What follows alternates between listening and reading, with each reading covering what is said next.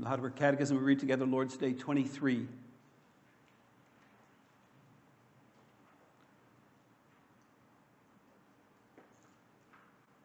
In many of the previous Lord's Days, we've been confessing our Catholic and undoubted Christian faith in the 12 articles, and now our Catechism continues. But what does it help you now that you believe all this? In Christ, I'm righteous before God and heir to life everlasting. How are you righteous before God? Only by true faith in Jesus Christ. Although my conscience accuses me that I've grievously sinned against all God's commandments, I've never kept any of them, and am still inclined to all evil. Yet God, without any merit of my own, out of mere grace, imputes to me the perfect satisfaction, righteousness, and holiness of Christ. He grants these to me as if I never had nor committed any sin, and as if I myself had accomplished all the obedience which Christ has rendered for me, if only I accept this gift with a believing heart. Why do you say that you are righteous only by faith?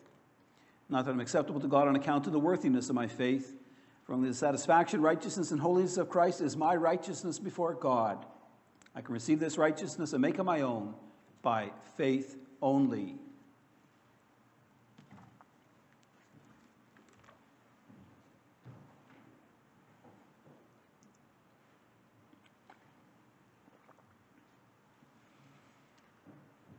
Beloved congregation of our Lord Jesus Christ, who are you? Recently, I discussed that question with my pre-confession class. We noted that many people define themselves by their race, their ethnic origin, their social standing, religion, education, occupation, sex, or family background. If I was to apply that to myself, I'd say that I am white, of Dutch origin, middle class, reformed, with a Master of Divinity, a pastor, a male, and part of the Poppy family. Describing myself in that way might give you a sense of who I am. But all those things are ultimately labels. They don't really get to the heart of who I am. Many people struggle with their core identity. At times we may see certain strengths in ourselves. We may consider ourselves smart, strong, or successful. But other times we may look at ourselves and our weaknesses and consider ourselves error-prone, a failure, weak, and sinful. How we view ourselves often depends on what's happening in our lives. When things are going well for us, we view ourselves positively, but when we face struggles or sins, we view ourselves negatively. What we need to do is to find a core identity. Beloved, we're never going to find that in ourselves. We are fallen creatures who by nature are inclined to all evil. We need to take Paul's instruction in 2 Corinthians 5, verse 16 seriously. Paul says, "From now on, therefore, we regard no one according to the flesh." Instead, we need to put on Christ. We need to find our identity in Him. Paul expresses this beautifully in Galatians 2, 19 and 20. He says, "I have been crucified with Christ. It's no longer I who live, but Christ lives in me. And the life I now live in the flesh, I live by faith in the Son of God, who loved me and gave Himself for me." When we put on Christ, we are transformed. In Christ, we're no longer guilty, but cleansed. We're no longer sinners, but saints. We're no longer weak, but strong. The process of sharing in Christ is often described as our justification. To describe this, we often picture a courtroom. God is a judge. We are the accused. We're charged with being guilty of many sins. Christ is our lawyer or our advocate, and He pleads for us on the basis of His blood offered on the cross. The result of our trial is that the judge renders a verdict. He declares us not guilty, and thereby sets us free and grants us new life. This afternoon we're going to consider our identity in Christ. I summarize the gospel message for you under the following theme: I am purified by Christ's blood, and thus have a good conscience before God. We'll consider how my conscience accuses me, how my advocate intercedes for me, how the judge pardons me, and the reward that awaits me. Beloved, can you make the statement, I am purified by the blood of Christ and thus have a good conscience before God? Do you believe that when God looks at you, he sees you in a positive light? Is that something you hold fast in all of life? What about those times when you ignore God, neglecting to read from his word and failing to pray to him? What about those times when you give in to temptation and you fall into various sins? What about when the Ten Commandments get read in church and you feel ashamed of something you've just done or said? Is guilt something that you face in your life? Guilt is a feeling people typically have after doing something wrong. A person's sense of guilt relates to their moral code. Many people in this world think it's okay for single adults to have sex together as long as it's consensual and no one gets hurt. And so they won't feel guilty about sleeping together with someone they met at the bar. That's different for us. Growing up as Christians, we know that God condemns sexual immorality. And so we would feel guilty if we engaged in that kind of behavior. So, beloved, are there things in your life that you feel guilty about? Do you recognize your sins? Do you realize that they are offensive to our holy God? Or do you think that on the whole you're a pretty good person and that you do little to grieve God with your sins? I think that at times we do a pretty good job of ignoring our sins or of minimizing them. We compare ourselves to those wicked people in society around us, and we think we're actually living pretty decent lives. But beloved, if that's your perspective on yourself, you're deluding yourself. Think about the time when Jesus called the tax collector Levi to be one of his disciples. Levi hosted a great feast at his house. He invited Jesus along with a large company of tax collectors and others to recline at table with him. The Pharisees and scribes grumbled that Jesus would eat together with tax collectors and sinners. Jesus responded, "Those who are well have no need of a physician, but those who are sick. I've not come to call the righteous, but sinners to repentance." Beloved, each one of us needs to recognize our sinfulness, our need for a Savior to redeem us. What do you think that the person sitting beside you in church would think of you if they knew that everything you said and did this past week? What if they knew your inner thoughts, all the feelings and the desires of your heart? Would you be comfortable with someone else examining you in that kind of way? If that's how God knows us.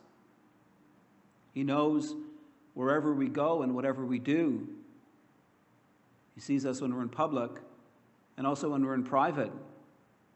He observes not only the things we say and do wrong.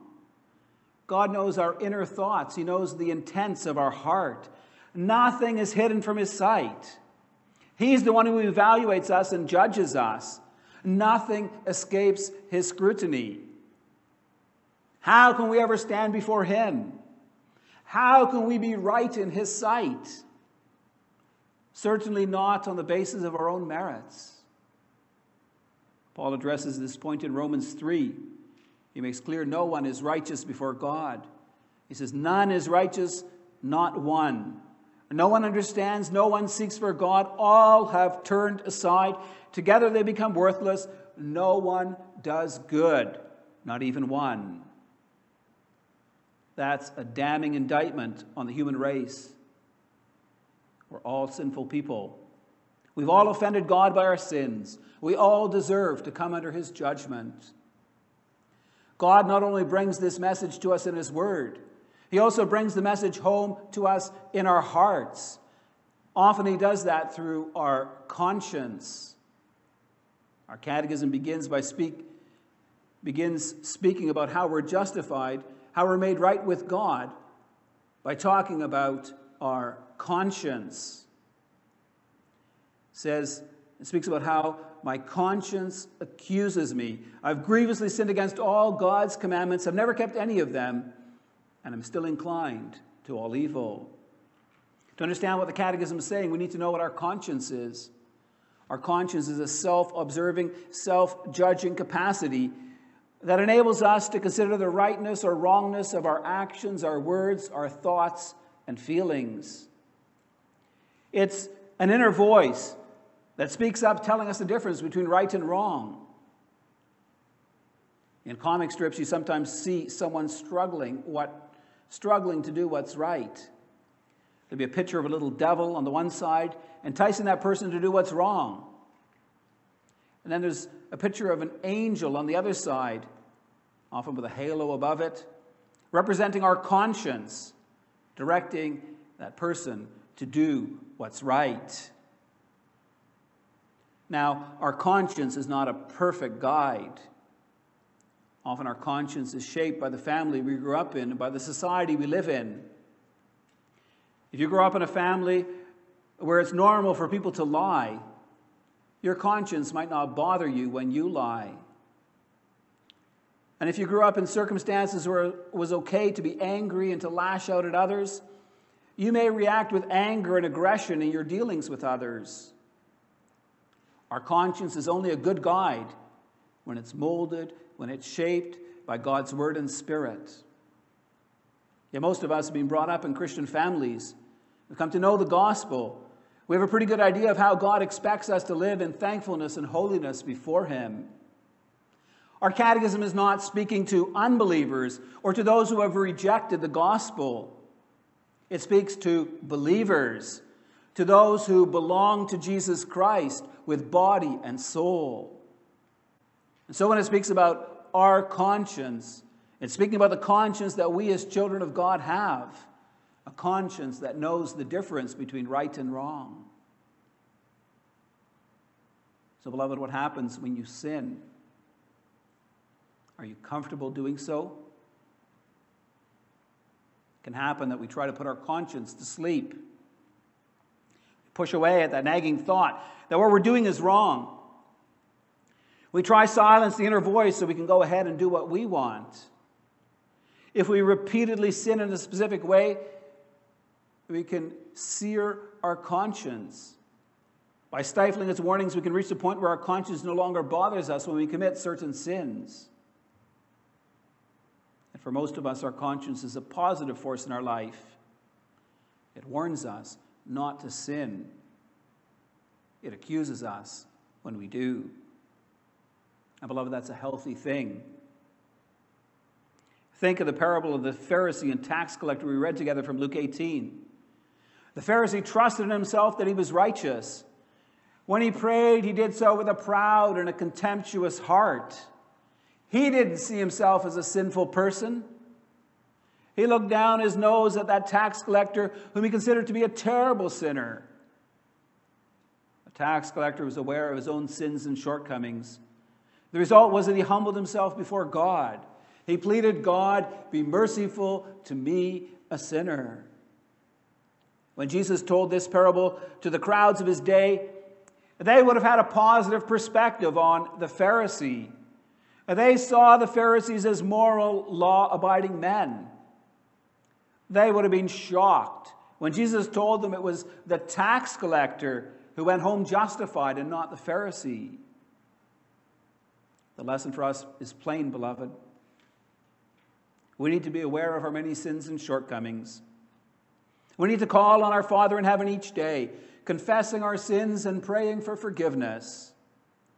Unless we see our need for a Savior, we will never turn to Christ. Brings us to our second point, how my advocate intercedes for me. Recognizing our sins and confessing them before God is an important step in our justification. Yet in order to understand how we are made righteous before God, we need to go further. The question of how we can be made acceptable to God is the question of the ages. Every world religion deals with this fundamental question. There's only two possible answers. It's either by our own works or by the works of another. When you consider the major world religions, they all say that we can be made right with God through our own efforts. Buddhism teaches the need to follow an 8-step plan to reach nirvana, the state of bliss. Islam has developed Sharia law, a fixed code of behavior all Muslims must follow. Judaism taught the need to live according to the law of Moses. In each of these religions, your blessedness in the life to come is dependent on what you do in this life. The only exception to this is the Christian faith. We say that we are not made righteous before God through our own works. Our Catechism teaches us that it is in Christ that we are made righteous before God. The righteousness that I have before God is not my own. It's not something I've earned, that I've accomplished through my own good deeds. It is a gift of grace. So how does Jesus make it possible for God to accept us, sinful people that we are? To understand this, we need to go back to the example of the courtroom. We know, beloved, that one day every person who has ever lived will need to stand before the judgment seat of God. We'll appear as people charged with many sins and shortcomings, and will not be able to argue against these charges.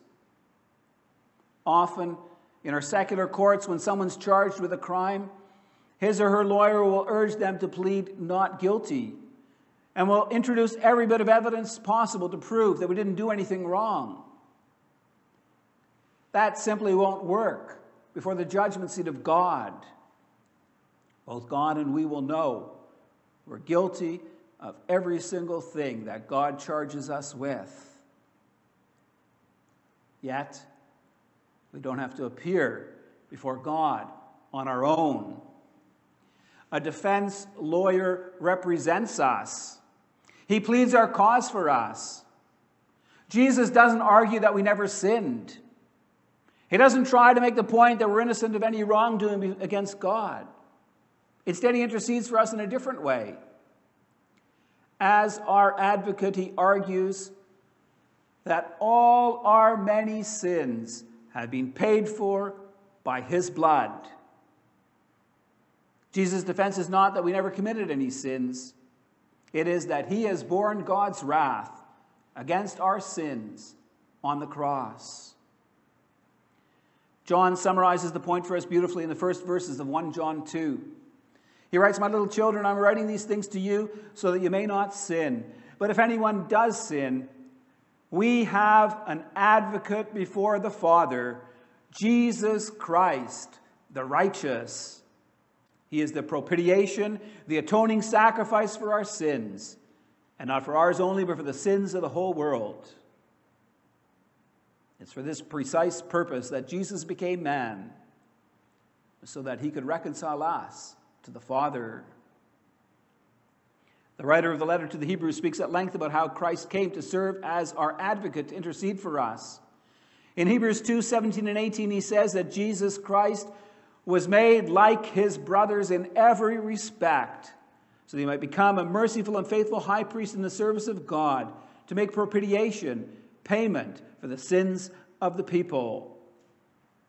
In chapter 4, he comforts us saying, "For we do not have a high priest who is unable to sympathize with our weaknesses, but one who in every respect has been tempted as we are, yet without sin." And so he encourages us to draw near to the throne of grace, that we may receive mercy and find grace to help in time of need. At times we may feel like we're not worthy of having Jesus intercede for us. We may feel discouraged by the sorrows and the struggles of life. We might feel a million miles removed from God and think, why should the almighty and infinite creator of the universe bother with little tiny me? who may feel terribly guilty of falling into the same sin again and think, I'm not worthy of God's grace. But the writer of Hebrews tells us in Hebrews 7, verse 24, that Christ is able to save to the uttermost those who draw near to God through him, for he always lives to make intercession for them. Beloved, do you know Christ that way? As your advocate at the Father's right hand? Do you believe that when you approach the throne of grace with a humble and contrite heart, God will hear and answer your prayers for Christ's sake? Remember Jesus' words in John 14, verse 6. He said, I am the way and the truth and the life. No one comes to the Father except through me. Jesus suffered and died on the cross to pay for your sins and mine. That's why it is in Christ, only in Christ, that we are made righteous before God. Brings us to our third point, how the judge pardons me. Let's go back to the courtroom. We've seen how we appear before God as people guilty of many sins and shortcomings. But Christ pleads our cause. He intercedes for us before the Father, arguing all our sins are covered by his blood. So what decision does God as judge make about us? Well, in any court case, there's two possible outcomes. A judge can either declare us guilty, or he can declare us not guilty. God's verdict in the heavenly courtroom is that he declares us not guilty. Here we see what justification really is. It is to be declared righteous before the throne of God. That is what God does for his beloved children. He makes a formal declaration stating, we're not guilty in his eyes. How could that ever happen? We know we're guilty of so many sins. There's so many things in each of our lives that we've done wrong. Our sins are almost numberless. Because of them, we deserve to come under God's judgment, to suffer condemnation.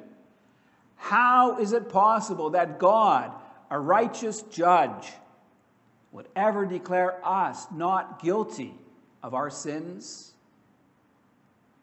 Beloved, God declares us sinful people righteous through Christ alone. Paul writes in Romans 3 that a righteousness from God apart from the law has been made known. He says that we are justified freely by his grace through the redemption that came by Christ Jesus. In Ephesians 2, Paul declares, for it is by grace you have been saved through faith, and this is not from yourselves, it is the gift of God, not by works, so that no one can boast. It's only by God's grace in Christ that we're declared righteous before him. You see, beloved, Christ accomplished our salvation for us. He came into this world as a sinless person. He lived a perfect life. He presented himself to God as a sacrifice for our sins. He went the way of the cross, rejected by men, suffering great agony and shame. By doing so, Christ bore the wrath of God against our sins. With his body and blood, he paid the price for our sins, so that God could declare us righteous and holy in him. Our Catechism gives us a really rich perspective on who we are in Christ. It says that God, without any merit of my own, out of mere grace, imputes to me the perfect satisfaction, righteousness, and holiness of Christ.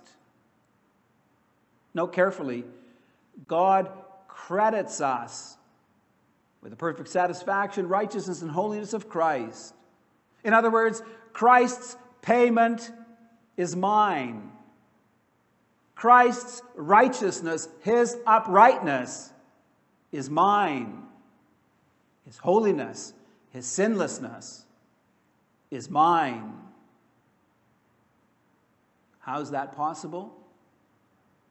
Our Catechism explains, God grants these to me as if I never had nor committed any sin, and as if I myself had accomplished all the obedience that Christ has rendered for me. The point, beloved, is this. God looks at us through the blood of Christ. Our salvation is by grace alone. It's a gift given to us because of what Christ has done for us. 1 Peter 3:18 says, "For Christ died for sins once for all, the righteous for the unrighteous, to bring you to God." This changes our perspective on who we are. We know that by nature we're sinful people deserving to come under God's wrath. Yet by God's grace, He has allowed us to share in Christ and His merits. When we put on Christ, we are transformed. In Christ, we're no longer guilty but cleansed. We read together from Hebrews 10, about how Christ has opened the way to God for us through His flesh offered on the cross. And because of that, the writer of Hebrews says, "Let us draw near to God with a true heart, in full assurance of faith, with our hearts sprinkled clean from an evil conscience, and our bodies washed with pure water."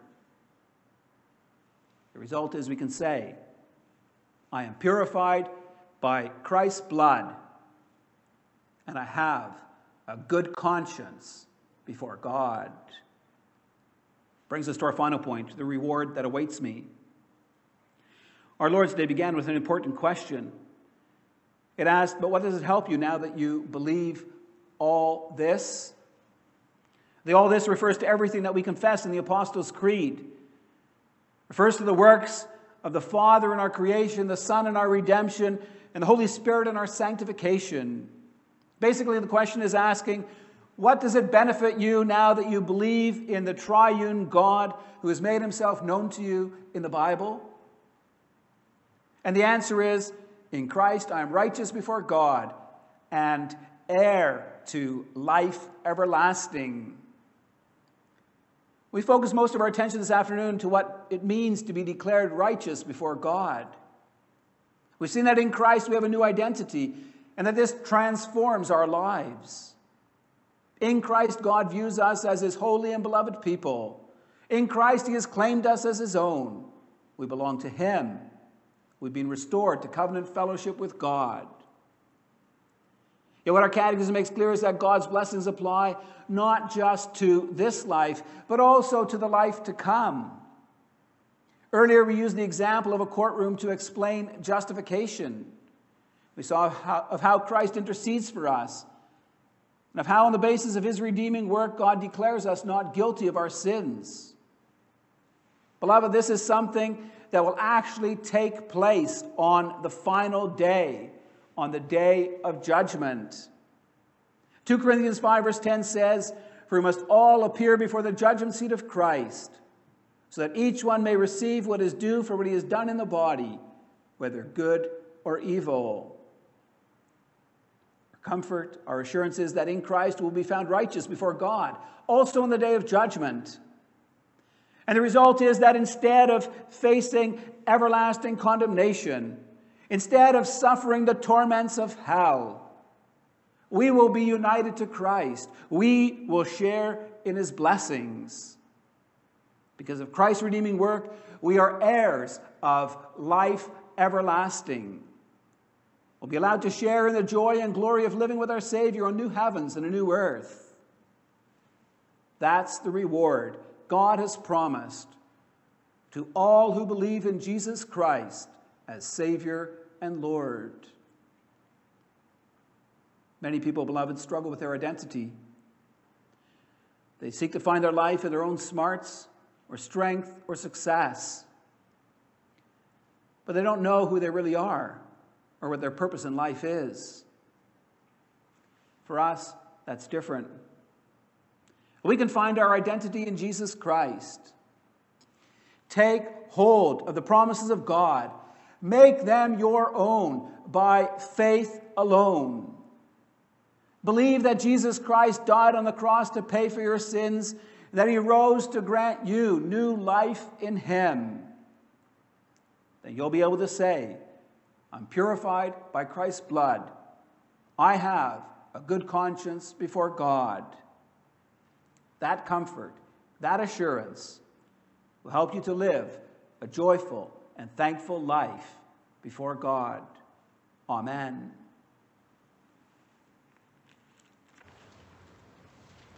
Let's rise and sing our praises with the words of Psalm 130, stanzas 2 and 4.